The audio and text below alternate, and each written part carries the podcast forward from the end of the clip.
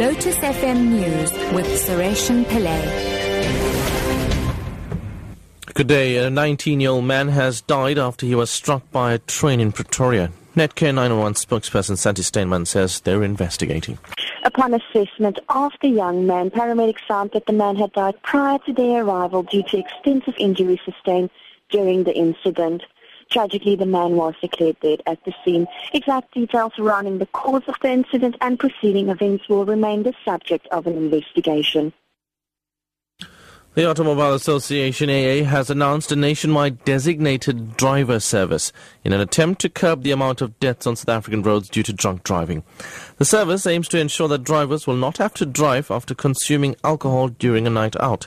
AA spokesperson Layton Beard says this new initiative differs from existing designated driver services such as Uber.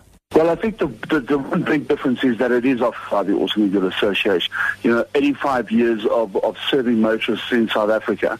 Obviously, we've done our homework on this. We know that there's not a gap in the market, but there's a need for this. So we have developed this with that in mind. If you look at the breadth of, of the places that we will be offering this, you know, some services don't offer, um, you know, don't operate in certain areas. This AA designated driver service will, for instance, in, in KwaZulu-Natal, operate in Durban and in Pietermaritzburg, um, which other services may not necessarily do. The South African Litigation Centre says human rights needs to be a priority over political agendas.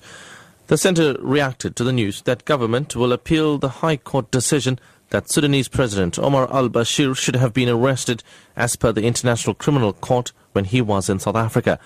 Government said yesterday that reasons for the appeal will be contained in an affidavit to be submitted in the Pretoria High Court. Al-Bashir is wanted for alleged war crimes in Darfur.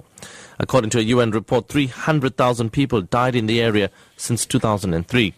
International criminal justice lawyer Angela Mudukuti says that by t- challenging the South African judicial system, government is putting Omar al-Bashir's safety before human rights in essence, the issue is moot as President Bashir is no longer in the country. So the basis of the appeal will be interesting. I think it is a disturbing development because the judge was clear on this. The law is clear on this, that South Africa had a duty to act and that the government contravened a direct court order. I think it is a disturbing situation because what we have here is there are victims in Darfur. The UN figures are now at 300,000 people who've died since the insurgency in 2003. And there is credible evidence that President Bashir has charges to answer to. So for South Africa to pri- be prioritizing him over the rule of law or justice in the country or adhering to a court order makes no sense whatsoever. And finally, at least 30 people have been killed when an Indonesian military transport plane crashed into a hotel and residential area in the northern Sumatra city of Medan. A military spokesperson says 12 personnel, including the pli- pilot, had been aboard the C-130 Hercules. The bodies of five of them had been found. Local television showed a neighborhood of houses and hotels in flames and black smoke billowing from the area. Top story at 11 o'clock. A 19-year-old man has died after he was struck by a pra- train in Pretoria. I'm Suresh Pillay, back at 12 o'clock.